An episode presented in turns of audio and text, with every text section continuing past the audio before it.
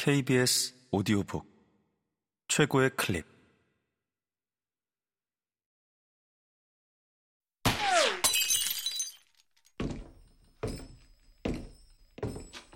KBS 오디오북. 명탐견 오드리 수사는 발끝에서부터.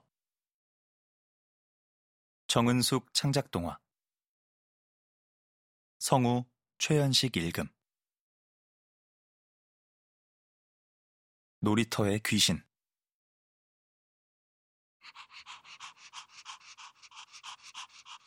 오드리, 점심 맛있게 먹었니?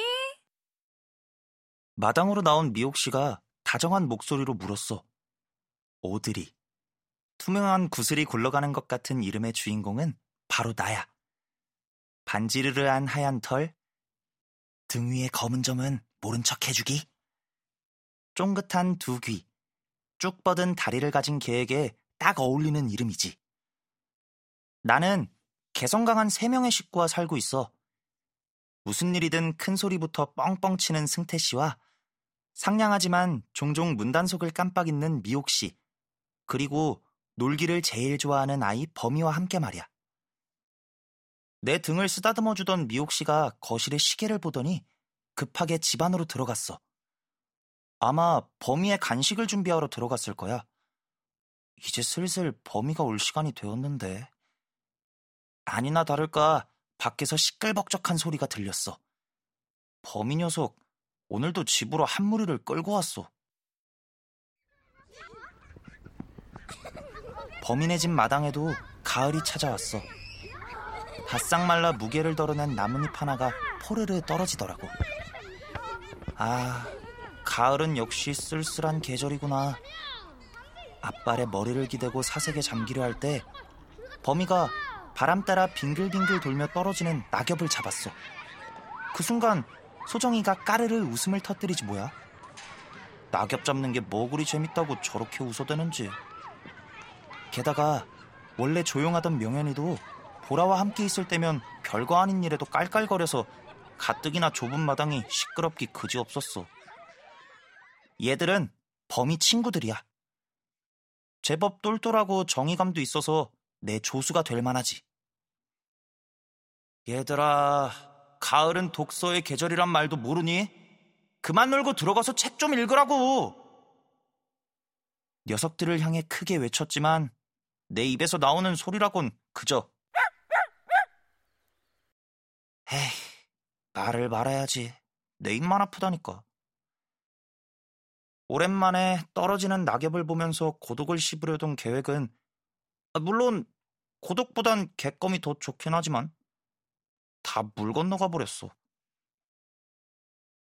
그래도 녀석들이 즐겁게 노는 모습이 아주 싫지만은 않았어. 그래, 좋을 때다. 잠시 후 마당 한 구석에 돗자리를 깔고 둘러앉은 아이들은 미옥 씨가 가져다 준 고구마를 먹으며 얘기를 시작했어. 무슨 할 얘기가 저리도 많은지. 범인은 아뜨거 소리를 지르면서도 소정이의 고구마 껍질을 대신 까줬어. 노릇노릇 잘 익은 고구마 냄새가 솔솔 풍겨왔어. 나는 입에 고이는 침을 쓱 삼켰어. 모름지기 명탐견이라면 날렵해야 하건만 요즘 살이 조금 올랐거든. 아참, 내가 누군지 벌써 잊은 건 아니지?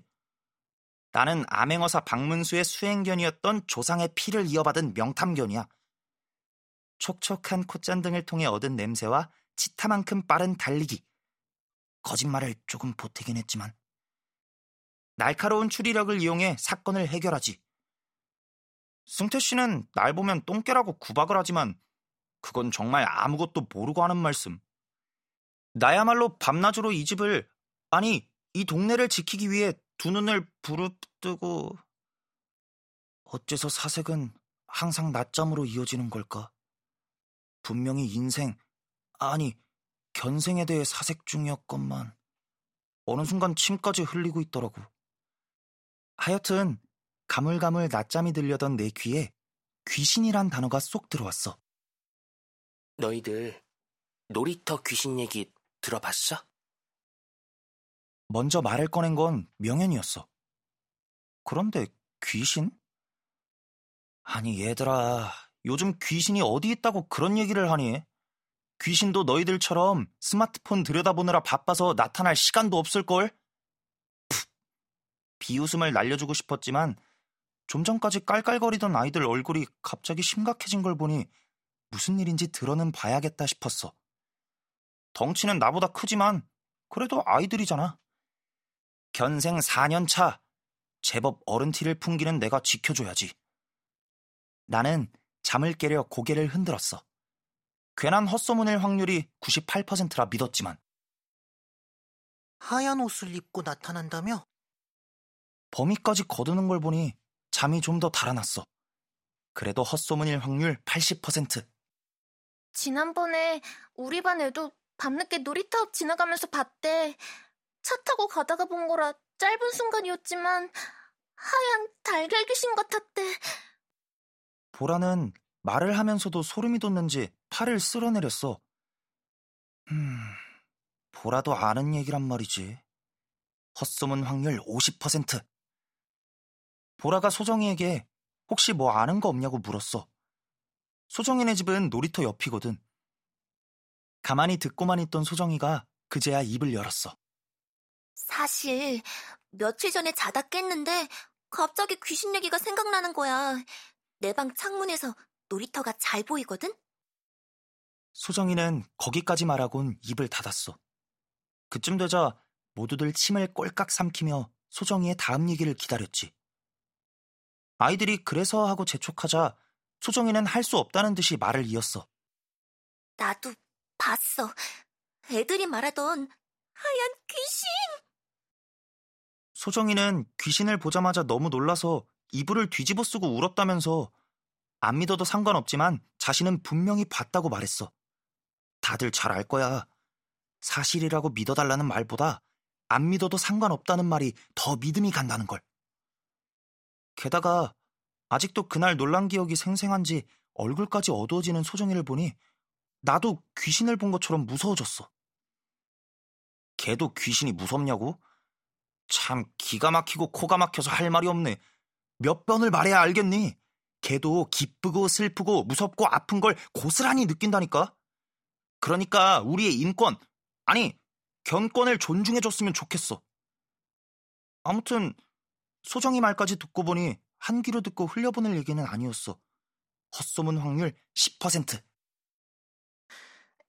야, 우리 이런 얘기 그만하고 또 낙엽 잡기 놀이 하자. 제일 많이 잡은 사람이 1등이다! 분위기를 바꾼 건 범이었어. 어두워진 소정이 얼굴에 마음이 쓰였나 봐. 그런데 얘들아, 낙엽은 장난감이 아니야. 낙엽은 계절의 변화를 느끼라고 가끔은 그걸 보면서 사색에 잠기라고 떨어지는 거란다. 다시 소란스러워진 아이들 때문에 나는 소리를 질렀어. 그래봤자 애들 귀에는 그저 애들은 신나서 노는데 나는 심각했어. 내가 누구냐고? 이 집을, 아니, 이 동네를 지키는 명탐견이 아니냐고. 반드시 한 번쯤 조사해볼 사건이라고 생각했지.